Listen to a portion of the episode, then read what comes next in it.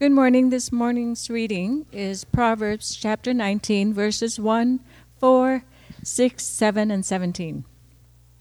Better is a poor person who walks in his integrity than one who is crooked in speech and is a fool. Wealth brings many new friends, but a poor man is deserted by his friend. Many seek the favor of a generous man, and everyone is a friend to a man who gives gift. All a poor man's brothers hate him. How much more do his friends go far from him?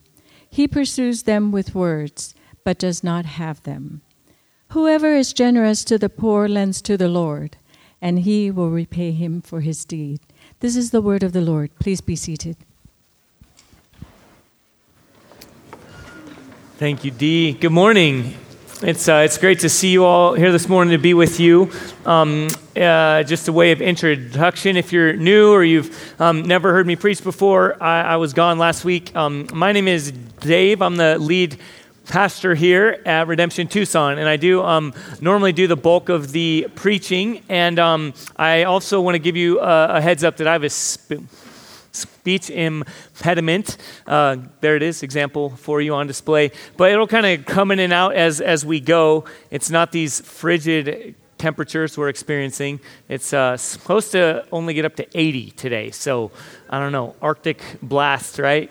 Um, but uh, go ahead. We're going to get into our time here pretty quickly. As Tang um, said earlier, we're wrapping up our series in Proverbs, which we've been in throughout the um, throughout the last couple of months, and um, we are in it this week, and then again next week, and then we'll be entering into our Advent season, and we'll be in that that that series for that time, and then as we shared before, but for those of us that want to kind of look ahead, we'll be in the book of Ephesians for um, all of next year, of 2018. So that's kind of how we typically go about it. We spend the bulk of the year um, coming under one, uh, one book or one big chunk of scripture. And so this morning, we're in, again, as you saw there, we're in Proverbs chapter, um, chapter 19. So go ahead and turn with me there. If in your book, Bibles, if you, or, or, your app, or you know, uh, however it is that you read God's word, go ahead and turn there. If you don't have a copy of God's word with you in your hands, would you go ahead and hold your hand up high and keep it up, and we will make sure that you have one. Okay, we want to make sure everyone has a Bible they can read and follow along with. Y en español, si quieres la Biblia y no tienes, por favor levanta su mano y diga español. Y si no tienes una Biblia, eh, eso es un regalo a usted. Y um, esta mañana estamos en Proverbios capítulo 19. Um, so again, we want to make sure that everyone has a Bible they can read and follow along with. And, um, and, and please keep this, okay, as our gift to you. So let me go ahead and pray for us as we get into our time together. Let's pray. Again, Heavenly Father, we thank you for this morning. We can be together. Even as was said earlier this morning, we acknowledge we all come in here from different places. Um, some of us excited and, and, and, and joyful, maybe tired, um, m- maybe confused, um, even hurting. Lord, again, I don't know where we all are, but, but you do. You're, you're, you're bigness, the fact that you are sovereign over all things and yet you choose to be near and close is, is, is so profound. And so we pray that our time together would even inform who you are and what it means to be your people. And we ask and trust that the Holy Spirit, through whom these words were written and is also here among us and indwelling those who have put their trust in you, we ask that you would oversee and lead our time. We pray all this in Jesus' name. Amen. So, the, the series that we're in here in Proverbs 19, um, or in, in Proverbs in general, is wisdom in dizzying times, right? It's acknowledging that we're kind of getting called to the left and the right and all over the place, and that, and that God is, is, is informing what it means to be His people. And He's called us to be a, a people who are informed and defined and shaped by wisdom. And that that means that we see God and ourselves and others and the very world that we live in, we see rightly according to how He does and how He's called us to be in. And, so, specifically, this morning, we're in uh, a time in Proverbs 19 is seeing a love for the poor in a world of plenty. And just on the front end, okay, I want to say again, if um, I preached, there went my chapstick. I don't know how that just fell out of my pocket, but um, uh, there it is.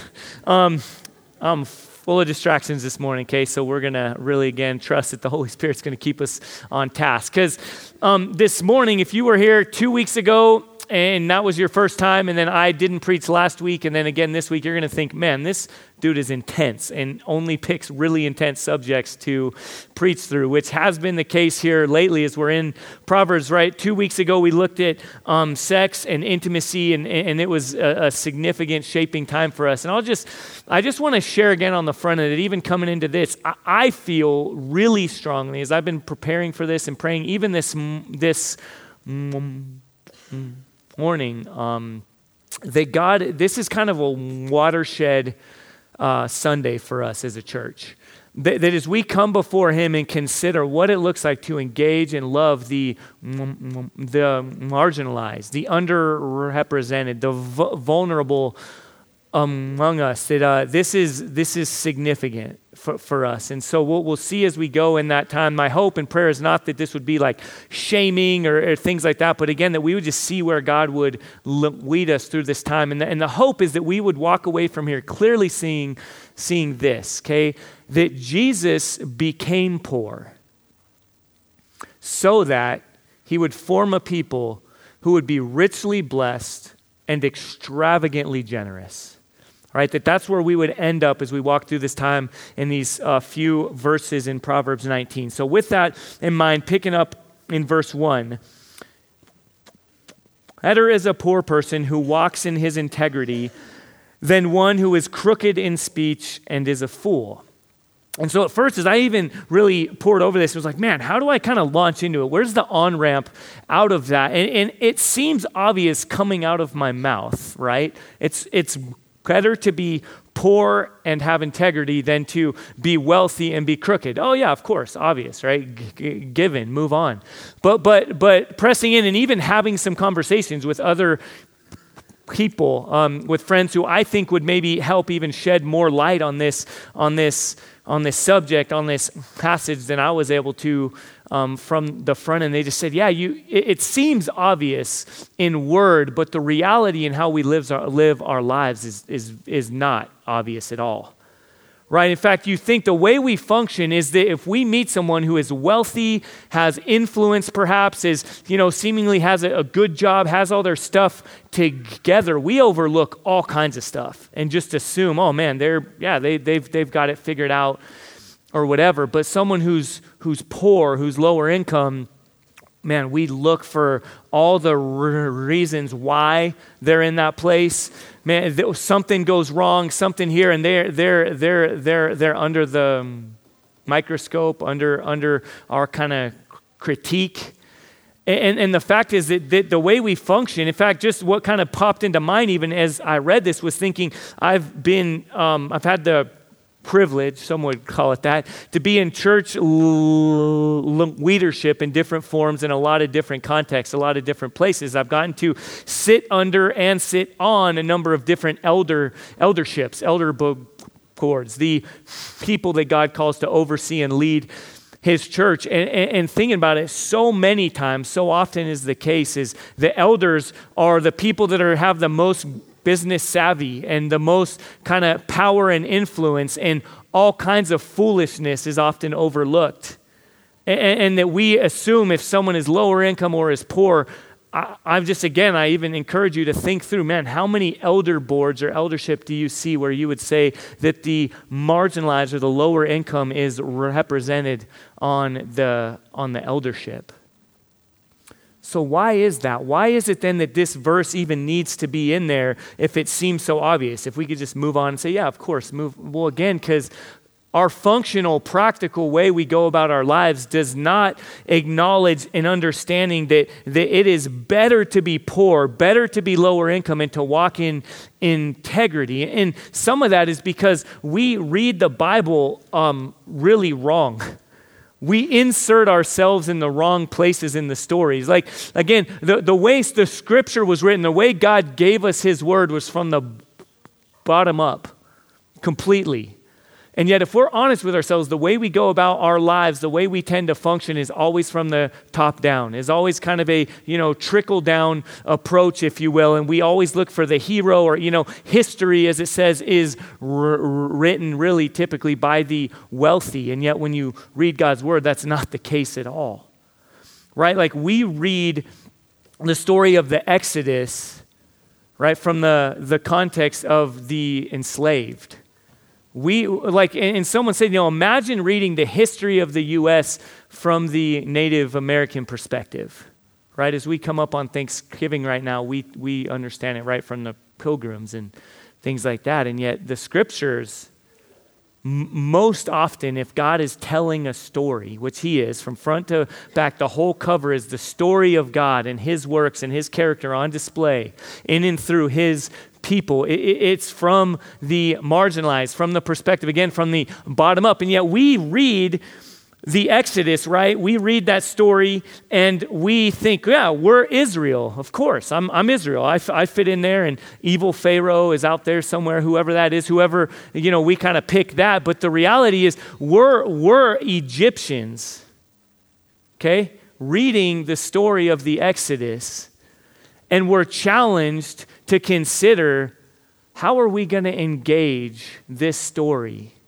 How are we going to engage the marginalized, the broken, the enslaved, the oppressed from our places of privilege and influence? And, and, even the, the challenge and the call throughout the scriptures is for us to, to consider God, where do I need to see um, myself in, in, in, in, in the way I've contributed to injustice? And, and then the way, how do I see you engaging that? How do I repent? And, and then how do I engage appropriately after having done some work with you? So, again, early on here in this, we, we need to acknowledge that, that, that, that even now, as we consider poverty, it's not just assuming, um, well, yeah, I'm, I'm poor. Okay, let me say on the front and again a couple things that as we engage this subject together, as we begin to just walk through these proverbs um, together. On the one hand, we're all poor. Okay, and we're going to get there in a moment. In some level, we are all poor. We have a poverty relationally in our relationship with God, in our relationship with others, even in our relationship with ourselves. Okay, there is brokenness. There is a poverty there. Okay, and, and also, as we read through these Proverbs, I know that even in this chapter 19, there are some places that talk about why people are poor. Okay, that, that talks about laziness or slothfulness or some of these things and talks about, you know, the poor in these ways. And there's, there's kind of those charges. But we're not going to go there a ton this morning because the thrust of Scripture and of this proverb particularly is to, is to understand God's heart for the marginalized and for the poor and for the impoverished and to consider okay, how do I approach, relate with, interact with people who have less than?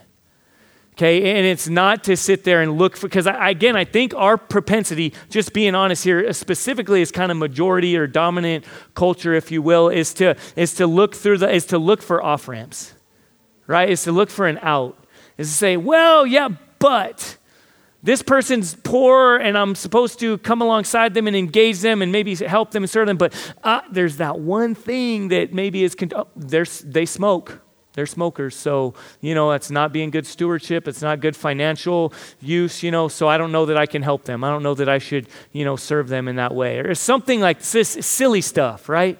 And we, we I, our hearts are prone to want to put on blinders and again to want to see ourselves wrongly in the story and to look for excuses and opportunity not to see as God sees. Okay, so as we go into this time here, we're looking to see rightly how God sees the world around us and what it looks like for us to be engaged in His mission, in His story, and the way He has written it and the way He has given it to us. Okay, so, so how, do you, uh, how do we understand poverty? Uh, and again, let me just say to all of us, wherever we're at financially in this room, every single one of us, whether, and I acknowledge too, there are people here, and I pray that we would grow in this in all kinds of different places, okay? That, that, that we would grow in, a, in being an eclectic, diverse community of God's people, socioeconomically, everything. And we could also look at, look at the world and say, well, there are so many more poor people, poorer than I am or poorer than they are, and come up with all this stuff. But the place where we need to be honestly is to say, God, whatever I have, I've been given significantly from you, and how are you calling me to use that? How are you calling me to engage in your work? How are you calling me to see every person as an image bearer of God and to, and to, and to seek to, to relate with them for, for God's glory and for their good? And then how, how am I called to be blessed in that, in that process? Okay, so just to help us even understand the far reaching implications and realities of poverty, uh, pick up with me in verse 4. Wealth brings many new friends, but a poor man is deserted by his friends. A false witness, oh no, that was verse 5. Now skip ahead there to, to verse 6. Many seek the favor of a generous man, and everyone is a friend to a man who gives gifts. All a poor man's brothers hate him. How much more do his friends go from him? He pursues them with his words, but does not have them. Okay, this, this reality here, this picture that we see is that, is that, is that poverty is, has far reaching implications. It's not just a matter of, of having enough money, though. That's a significant part of it, but there's so many other elements to poverty even as we saw here, one of them is just a, a poverty of relationship, of connection, of opportunity. It's just this, this sense of, of not just, oh, just give someone more money and they'll have more opportunity. It'll be easy for them. But there's, there's so many cycles and realities and implications of, of, of finding yourself in a place of being, of being poor that's not as easy as, oh, just get a job and it'll all come together. Okay, one thing that um, came to mind for me, one of my favorite mm, movies of, of all time is um, Cinderella Man.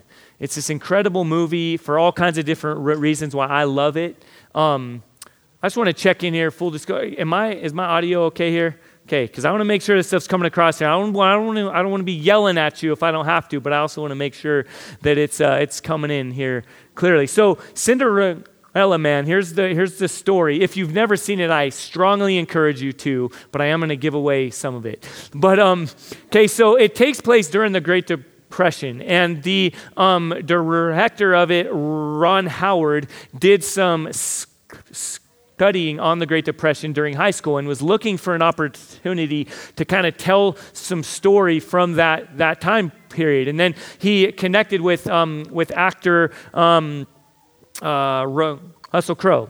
Right? And, and so they interacted and talked, and they kind of came up with this story together. That's a true story of a famous boxer at the time, um, James J. Braddock.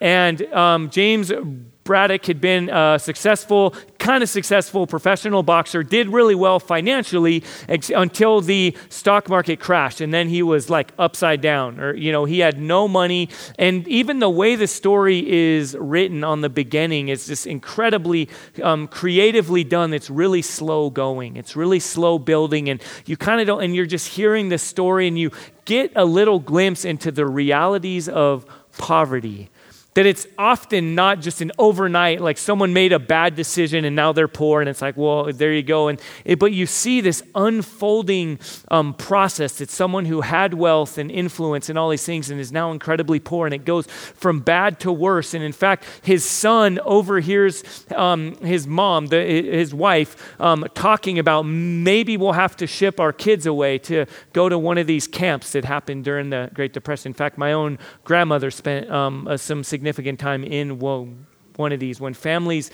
couldn't couldn't provide for their own kids they had to send them off to these really sad um, kind of like orphanages if you will and, and so they were talking about these kids getting shipped off. And so one of the kids gets afraid and goes off and steals a giant piece of meat, like from a, a, a, local, you know, butcher shop, and gets this meat and then gets caught doing it because provides this meat, right? And the parents aren't dumb. They're like, where'd you get this? Like, we can't even provide a couple pieces of bologna. And you see this whole exchange go on earlier with that. Like, how, how'd you get this? And it comes out that he stole, and, and this whole thing goes. And then Russell Crowe is, you know, talking with his son, and, and, he, and the son breaks down and says, I don't want our family to break up. I'm scared. And then you see this dad whose, whose whole integrity is on the, there's this sense of shame. He's like, man, I'm, I'm supposed to be the one worrying about our family. I will not let our family break up. And then you see again this interconnectedness of this, this, this shame that leads there. And then the, the wife wanting to care for her, her own kids and worried that they're not going to make it, they're going to starve to death. She does end up shipping them off, if you will, when he's not there, when the dad is gone, and he gets mad and storms out. And, and this cycle continues, this, these, these broken realities. And so he shows up at mm, Madison Square Gardens with his hat in his hand. And he walks around from all these men that he used to be peers with, that he used to joke with and be in this same circle. And now here he is coming and having to beg. And he walks around and asks for m- money. And, and again, there's so much more to the story. But then the next scene is the hand reaching around the, around the, the wall and flipping on the lights, and the kids running into their own home all together as a family. And they've got nothing. But now they've got a little glimpse of hope. And then, kind of fast forwarding there further on, is he, he gets his shot, right? He's about to fight the, for the world championship. But this guy, Max Baer, who had already killed two men with his hands in the ring and this whole thing, and he's getting interviewed. And he said, and, and someone asked him, Hey, how did you go from being a washed up boxer? Which I always wonder how, like, you know, media people have the, the, the gall to ask these kind of questions. Like, right? You want to be like, who's washed up? Like, you want to step outside right now? I'm a professional boxer. You're going to call me washed up? Maybe that's my own thing, right, that I bring. I got, I got my own issues. But um, I, anyway, he's asked, how'd you go from being a washed up boxer to fighting for the world championship? And he says, I finally figured out what I'm fighting for milk something my kids haven't had in a really long time. And so you get this picture into what it looks like to fight.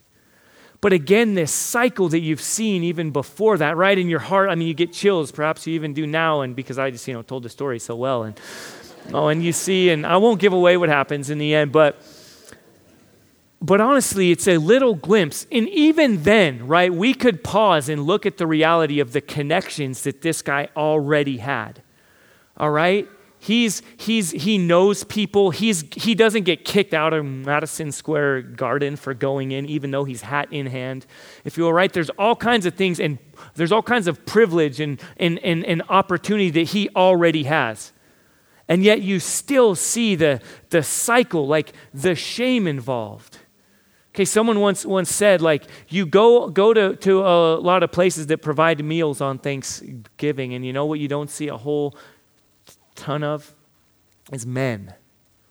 There, there, in, in a lot of cases, there's a sense, even when there's a whole family, a lot of times dad stays back. Because it would be better to go without than to, than to show up and be like, yeah, I, I, you know, here's, I'm with my family right now. I need this food. And again, these realities here of, of again, poverty is not just let's hang our hat on, give some money. It's this thing that we're just called to disengage from. There's a, an element that God calls us into, this, this brokenness, these broken cycles, where we use whatever we have financially, relationally, connection to come alongside, to, to befriend, to get to know, even to learn from. In fact, um, let me read this quote from Mother Teresa, known for incredible wisdom and action in engaging the poor. And look at what she says. We think sometimes that poverty is only being hungry, naked, and homeless. The poverty of being unwanted, unloved, and uncared for is the greatest poverty. Never worry about numbers. Help one person at a time, and always start with the person nearest to you. Again, relationship I've experienced this to some degree in my own childhood, my own upbringing, and again, some of the different people I talked to in preparation this week is the reality. You know, you hear this phrase the rich get r- richer and the poor get poorer. For so many people, you can see this, this element of, man, if I could just break through, if I could just get a connection and then you see someone that their you know their father has a friend who who has a connection and then this person gets a financial scholarship to college and you're like man you don't even fully need that connection. I'm just dying for one. Like just for one just one opportunity to get through here for one. And there's these these multifaceted contributors here and so much of it again is is the integrity of relationship. And we see that modeled in Jesus. And so, as He calls us in to care for the marginalized and the poor, to enter into, uh, to, to, to come alongside, to enter into community, look at, at verse 17. We get a picture of in God's incredible generosity. Look what He does as He calls us to be generous ourselves. Look how He speaks about it. He says, Whoever is generous to the poor lends to who? lends to the Lord, and he will repay him for his deed. Again, we might convince ourselves that we are pull ourselves up from our bootstraps kind of people that we've we've we've we've given, we've done all these things, what I've got, I earned. I just I challenge you, every one of us, no matter how hard you've worked, to acknowledge the opportunities you've been given along the way my assumption here, and the, and the assumption in Scripture is clear, is that everything we have has been given from the Lord. And yet, when God calls us to give generously, extravagantly, look what He says I'll repay you.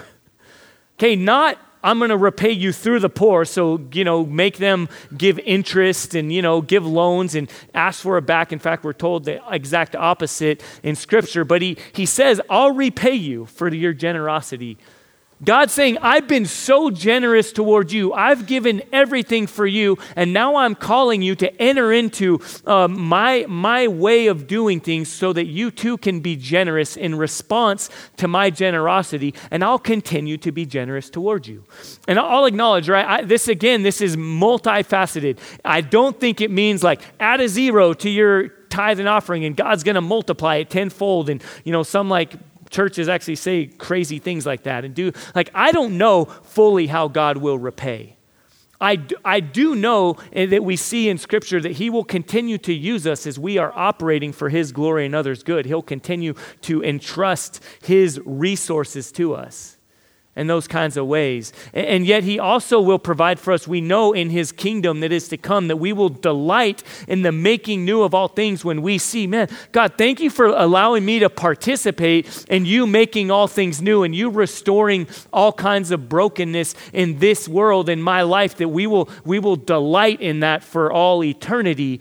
And also, we get to, we get to be repaid through relationship with the poor. Again, that's not something that we tend to think. Going back there to verse 1, we tend to look through and think there's really nothing to be gained from being poor. There's no, there is so much as we look through who Jesus chose to spend his time with.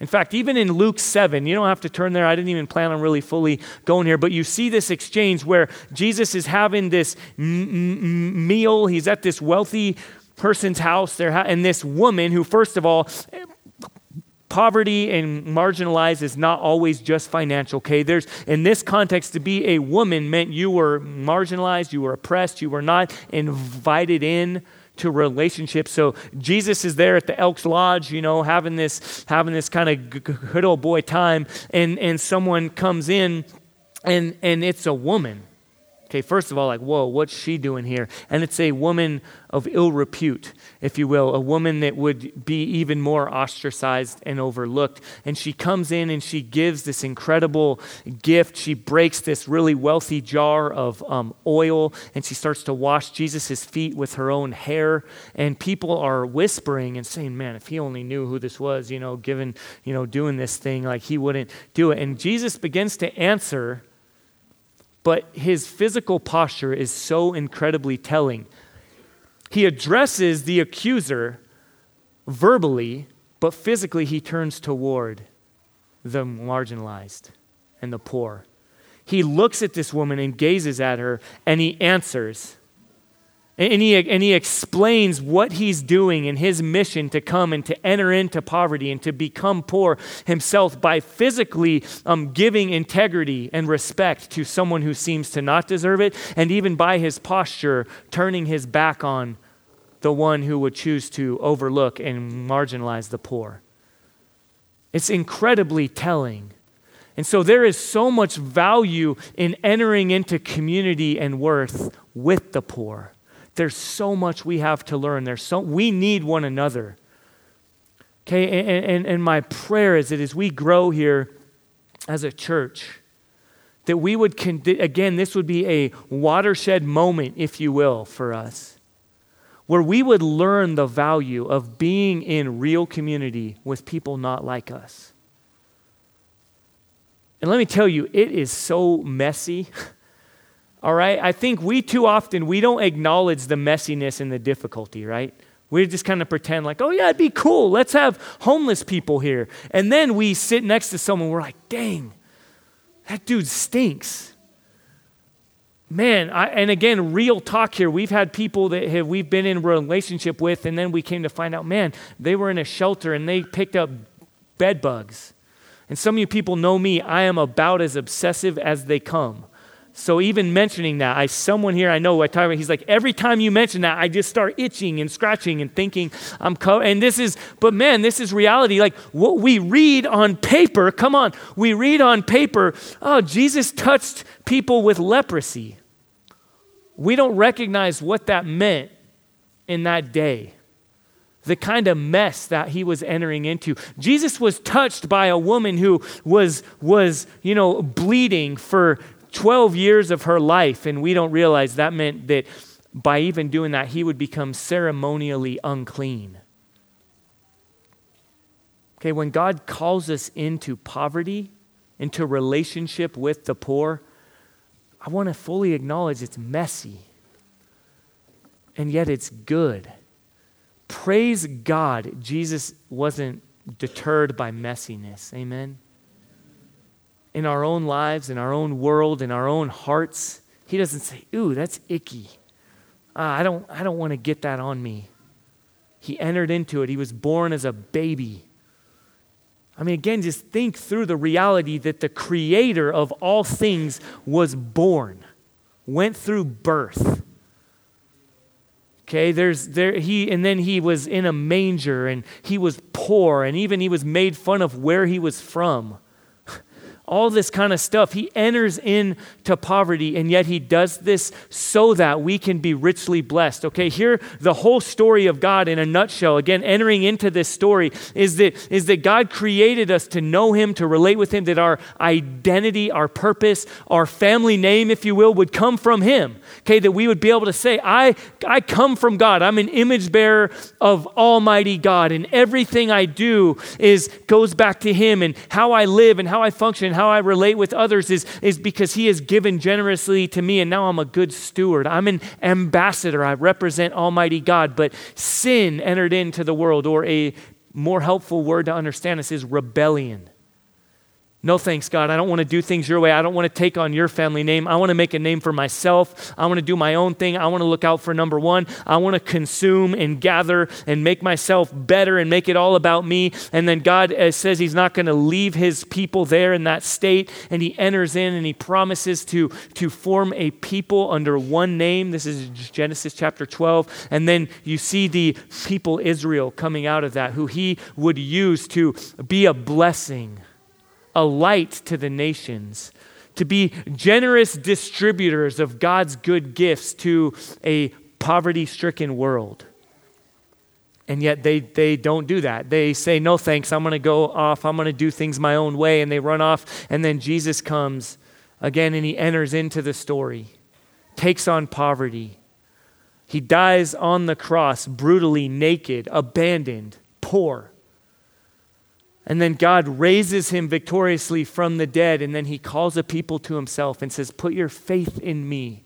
Be restored relationally through faith in him, by grace alone, through faith alone in Jesus Christ alone. You put your trust in Him and you transfer your trust from yourself to Him, and now you're restored relationally. But he, there's more to the story. Okay, hear me. Okay, look, look at me because this is so important. We're told, like in Matthew 25, for ex- example, we get a picture of what it looks like to have been given faith in Jesus. Okay, it's, it's not a transactional thing. It's not if you care for the poor, then you will be forgiven and then you won't go to hell and then you will be get to live in heaven when you die. That's not, it's by his grace alone, his undeserved favor al- alone.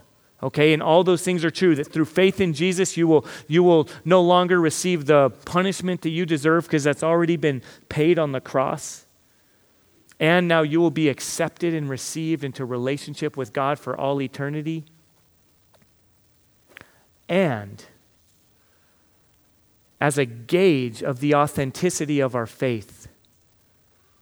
This is where it gets pretty uncomfortable. We're told, specifically in Matthew 25 again, that how we view the poor, how we engage the marginalized, will be an indicator of the authenticity of our faith.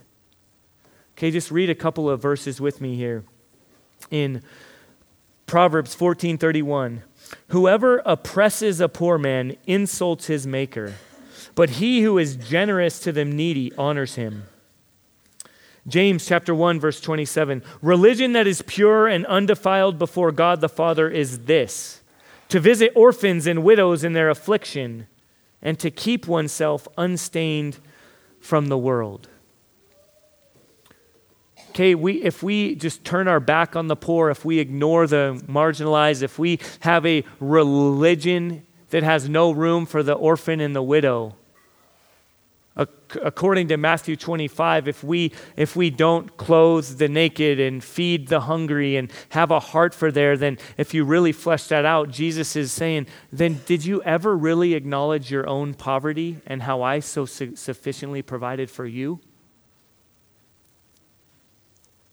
Now, again, I want to encourage you it's not transactional, but it is consequential.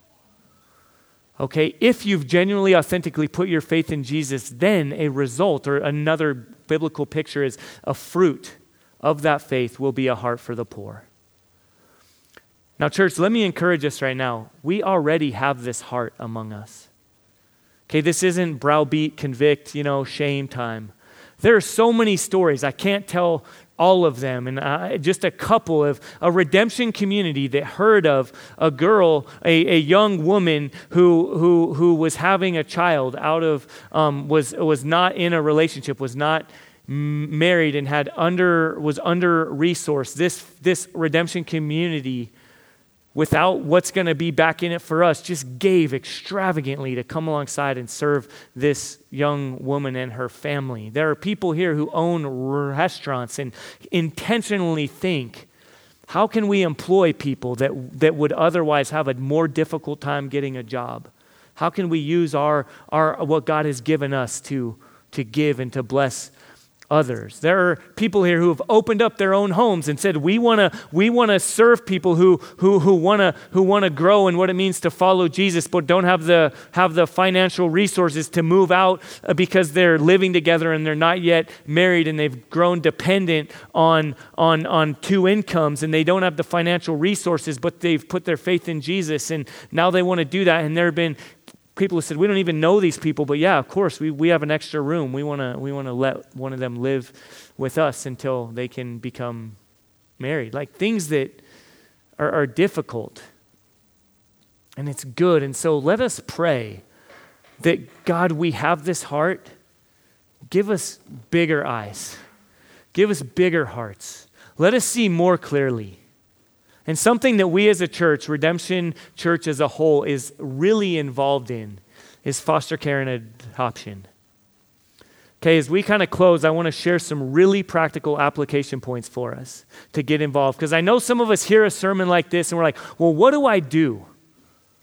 What do I what do I do here? What do I how do I get engaged? Okay, what what does it look like? Let me just one thing, a couple things before I'm, I am going to spell out some action points and I want to even share with you some things specifically about foster care and adoption that we do as a church and that we can get involved with as a church. One thing just so you know if you're parents in here, um, the kids in the back are are doing a craft today, or kind of a project, if you will. They're forming little um, gift kits or generosity kits to give to people. Like when you're driving and you see people that, that are asking for money or that, or that have or, or are under resourced or in need, where you can give. And there's this whole sheet that walks through. And if you don't have kids even and you want one of these, talk to Jenny Bell, who leads our Redemption Kids ministry, and she'll be there at the kids' um, kind of check-in desk. And you can get one of these, and or, or talk to one of us, or put it on the Connect card. That's not just for new people, by the way. If you want to get connected, not just in the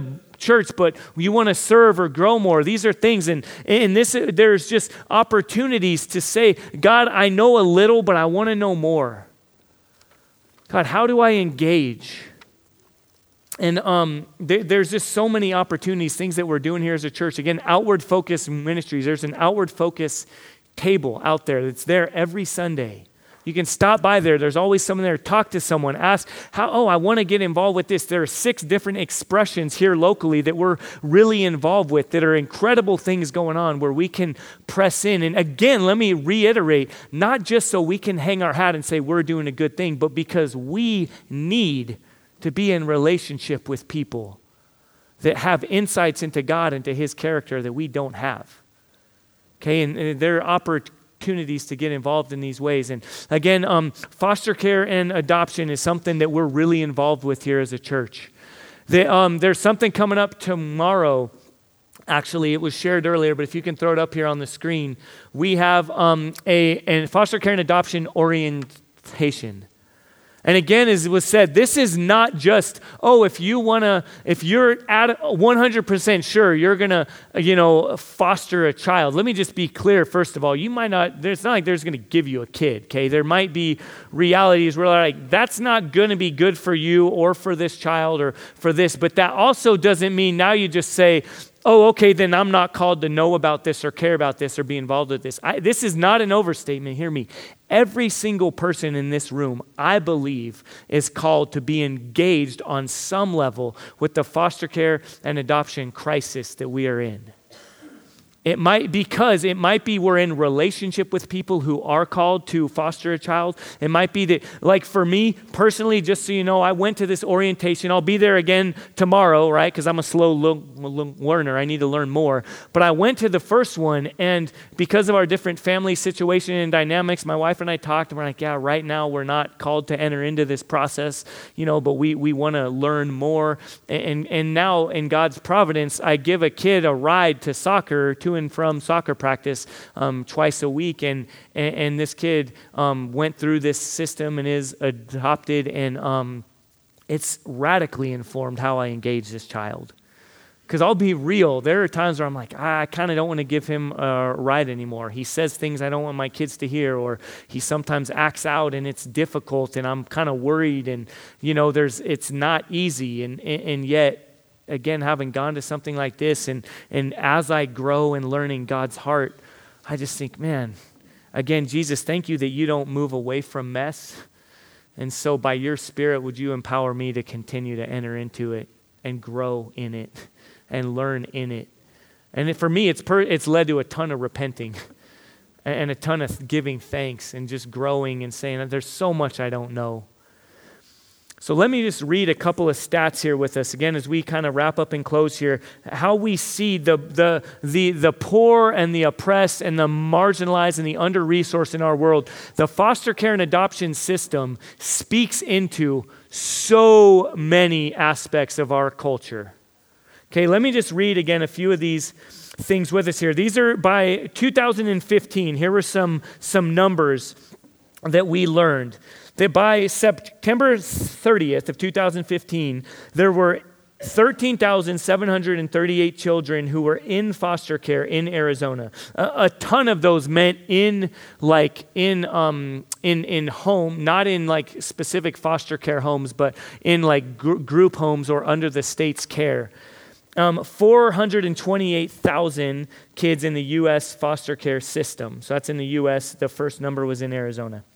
81% of those for the first time, 18.8% for the second time. And um, here in Arizona, 4,062 kids by that time were awaiting adoption were where the kind of case was closed. These kids were not going to be reunited with their with their birth families. Which let me just say on that front too, we're really involved in and really care about. That's kind of option A. That's the first goal is to help families be reunited. Okay, and so we're also really involved as a church in that. Um, and there's some opportunities, some action points I want to give us all again. But let me read some statistics, just walk through some of these so we see how far this permeates all of society. There's an, um, there was a whole bunch of stuff done, but by the age of 26, kids who kind of grew up or went through the foster care system facing extreme poverty. One is this instability of housing. 28% of children aging out of the system could not pay rent in the last year. 68% of women who have aged out of the system are receiving food stamps. Unemployment or underemployment 46% of those who have aged out of the system are currently unemployed. Okay, the household median income for those in the foster care system $8,950 a year versus the uh, other um, norm of you know 27,310 for those who didn't go through foster care. Unaddressed mental health issues. Mental health is the single overwhelming health need of adolescents in foster care. There are predators both inside and outside of the process, and the, and the effects are, are significant there. 85% of all trafficking victims have been in the foster care system at one time or another. Again, we have specific outward focus ministries, in this case, Free Ever After, which Abigail Wilhelm um, works for and with and really serves significantly with. And so you see how these things aren't like compartmentalized, right? How, how poverty and marginalization in our society isn't like, oh, well, I care about this issue and not that. Again, you see the overlap and the interplay here. Periodic homelessness. Within one to two years, 58% of kids aging out of the system will be homeless. 50% of the people experiencing homelessness had spent time in foster care. So we come here downtown and we see, you know, homeless youth or some of these kids. As I read some of these statistics, which are here in Arizona specifically, it's acknowledging that by most accounts, Arizona is agreed to be the third, the, no, Tucson is the third poorest city in the U.S. And yet, I don't know if you're me, like you're downtown with your kids, you know, getting ice cream at Hub Ice Creamery or whatever, and, you know, and you see this group of homeless youth and, you know, just without, without intentionality, we just kind of ride off, usher our kids or, you know, other side of the street, whatever it might look like. And yet, the reality here is image bearers of God, more often than not, by no fault of their own, are in places that is one thing led to another. How does God call us to engage? This other one right here is I only have a couple more. Incarceration. This is so, this is just jarring. 70% of our prison population has at one time or another been in the foster care system. And let me just say, too, another reality of brokenness. Most people who go into the, uh, into the prison system, it's not a system of restoration. Okay, for most, it's like now that just sets a trajectory for the rest of life. Uneducated or undereducated adults, 60% only have a high school education or less, 4% have a four year degree or more. Drug and alcohol addiction, and abuse, 10% had been referred for substance abuse assessment or counseling within two years of coming out of the foster care system. We have an opportunity as a church to enter in, as individuals, as a community. Okay, a few action points. Let me just leave us with as I as I wrap up and we close here. One is um, fill out a connect card. Okay, there's there's a link that I want to point you to too. But one thing again is just just put, I want to know more. I want to hear how to be more engaged. I, I'm the one who responds to most of these Connect cards, and I, I hope I'm, I have a lot to do tomorrow. Okay, I, am and I, we don't know what all the action points are, but like are hopefully we're brought to a place here where we're not feeling browbeaten and shamed and but where we just are, the holy spirit is calling us to engage all the more. Again where we rightly see god you meet you met me you meet me in my poverty and you have richly blessed me and now you call me to be extra, extravagantly generous. God i want to engage on some level specifically with foster care and adoption if you want to hear more about these things, again, go to the Outward Focus table, fill out a connect card. Also, if you're right now currently involved in the, in the foster care process in some way, there's a link here. Please go to that and fill it out. We, as Redemption Church as a whole, we have a lot of resources financially, personally, relationally. We want to connect with you, come alongside you, encourage you in this process. And again, an invitation, even a challenge, if you will. We have an orientation tomorrow that does not mean, yes, I'm absolutely, I'm going to be a foster care parent. It means I'm in community with people who are in foster care, or I just want to understand more of this epidemic, so I'm going to go to this. So, again, that's tomorrow. Uh, childcare is provided, it's at Vineyard Church. I would ask you to um, fill out the if you could go to that slide again there too. Um, it's at Vineyard Church. So um, there it is. If you have more questions, again, indicated on the Connect card um, or go online and you can sign up there. So now, as we close, um, church, again, I know that we're left in this place of kind of like whiplash. like, whoa, I just got a ton of statistics. I just heard about the brokenness in the world around me. I feel like I'm poor in and of myself right now. I don't know how to respond to this. Um, there's a spiritual reality right now of I'm spiritually poor, um, and, and Jesus meets me in that poverty and then richly provides so I can be restored relationally and mm, missionally. Here, here's how we close right now. Let's, let's pray and go before God together, individually. Okay, as a family, if you're here with your spouse, even perhaps hold your spouse's hand as we pray, which is even saying, yeah, we want to, God, speak, show us how to engage here. Show us what you want us to do as a family. And then let's just pray as a church. How do we engage more? How do we be more? One just action call. There are so many things that even this morning I interacted with a woman in God's providence, knowing I'm about to preach on this. This woman is sobbing, just saying, I'm so cold, I'm so cold. And as I honestly tried to walk past her and thinking, oh, she's probably on drugs, she's probably doing, she's probably just talking to herself. And then I looked down, I was like, those are real tears though. And I, am about to preach on this. I guess I should probably go back and, and I'll admit there were tons of questions I had. Some of her story didn't seem to line up, all these, but I'm just like, God, we need to engage more. We, as a church, we need to be better equipped. If you have a heart for helping to lead us forward in this way, if you want to help put together resources and things to help give out and help us learn how to engage more in this, come forward like we, we, need to, we need to grow in this as a church.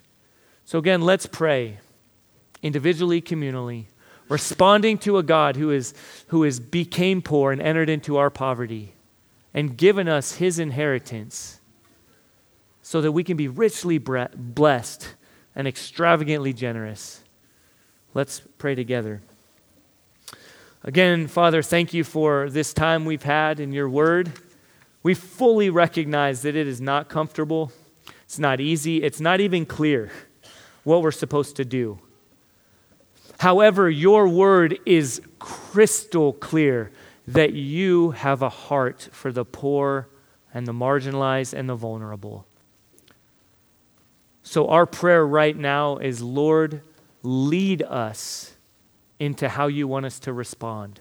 Do you want us to give more? Do you want us to engage more relationally? Do you want us to see more clearly? Do you want us to repent of things we've done or postures we've carried?